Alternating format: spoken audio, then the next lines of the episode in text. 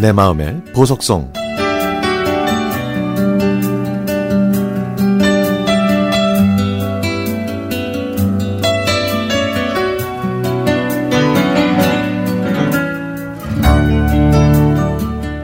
아버지는 제가 4살 때 돌아가셨습니다. 그래서 어머니 혼자서 저희 일곱 남매를 키우셨죠. 저희 집은 가난했고 항상 춥고 배고팠으며 고기 반찬은 1년에 딱 두 번, 설날과 추석에만 먹을 수 있는 귀한 음식이었습니다. 그래도 저는 철이 일찍 들어서 그 흔한 반찬 투정 한 번 안 한 착한 아들이었습니다. 용돈이 없어서 친구들이 어딜 놀러 가자고 하면 이 핑계 저 핑계 대면서 못 간다고 할 때가 제일 힘들었죠.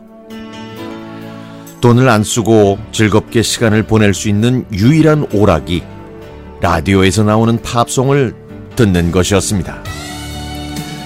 중학교에 입학해서 처음 영어를 배우던 시절이라 노래 제목도 가수 이름도 정확히 모른 채 들리는 대로 한글로 써서 암기할 때였죠. 처음에는 많은 사람들이 좋아하는 팝을 듣다가 조금씩 록 음악으로 빠져들었고 나중에는 헤비 메탈을 들으면서 경제적으로 허전했던 그 무엇인가를 채웠던 그런 시절이었습니다. 고등학생이 돼서는 헤비 메탈에 더 빠져서 쉬는 시간에는 음악으로 통했던 친구들과 노래를 따라 부르곤 했는데요.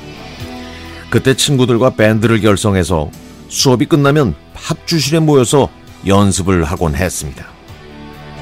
당시 제가 노래 부르는 모습을 본 친구가 있었는데요. 그 친구는 학교에서 베이스 기타를 잘 치기로 아주 유명했죠. 그 친구가 선배와 같이 밴드 활동을 하고 있는데 보컬이 필요하니까 오디션 한번 보겠냐고 물어보길래 저는 보겠다고 하고 약속을 잡았습니다. 제가 다니던 고등학교는 독립문 근처에 있었는데 학교에서 서대문 쪽으로 조금만 가면 유명한 합주실이 있었습니다. 우리나라 밴드 부활이 합주하던 곳으로도 아주 많이 알려진 곳이었죠. 그곳에서 만나기로 한 날, 학교가 끝나고 집에 가서 밥을 먹고 가면 늦을 것 같아서 수업을 마치자마자 곧바로 합주실에 가서 기다렸습니다. 그런데 친구와 선배는 약속 시간보다 한 시간이나 늦게 왔고 그동안 제 배는 더 고파왔죠. 친구와 선배를 만나 가벼운 인사를 한 다음에 곧바로 합주를 시작했고 제가 처음 부른 노래는 유럽의 Final Countdown이었습니다. 아, 근데 웬일인지 평소와 달리 이 힘없는 목소리가 나오는 겁니다. 그때 제 트레이드 마크는 하이톤 음색이었거든요.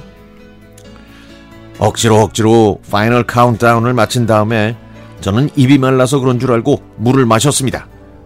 그리고 두 번째 곡으로 오지 오스본의 Crazy Train을 다시 불렀지만 제 목소리는 여전히 나오질 않았습니다.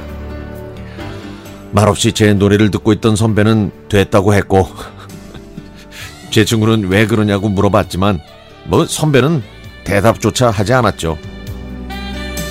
나중에 생각해보니까 제가 빈속에 노래를 불렀던 게 그 이유였던 것 같습니다.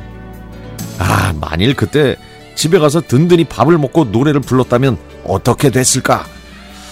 그런 생각도 해봅니다. 지금은요? 지금 뭐 하냐고요? 지금은 학원에서 고등학교 학생들에게 수학을 가르치고 있습니다. 학생들이 집중력이 떨어지면 이때 얘기를 해주죠. 그러면 아이들이 노래를 불러달라고 조르, 조르지만 저는 당당하게 이렇게 말합니다.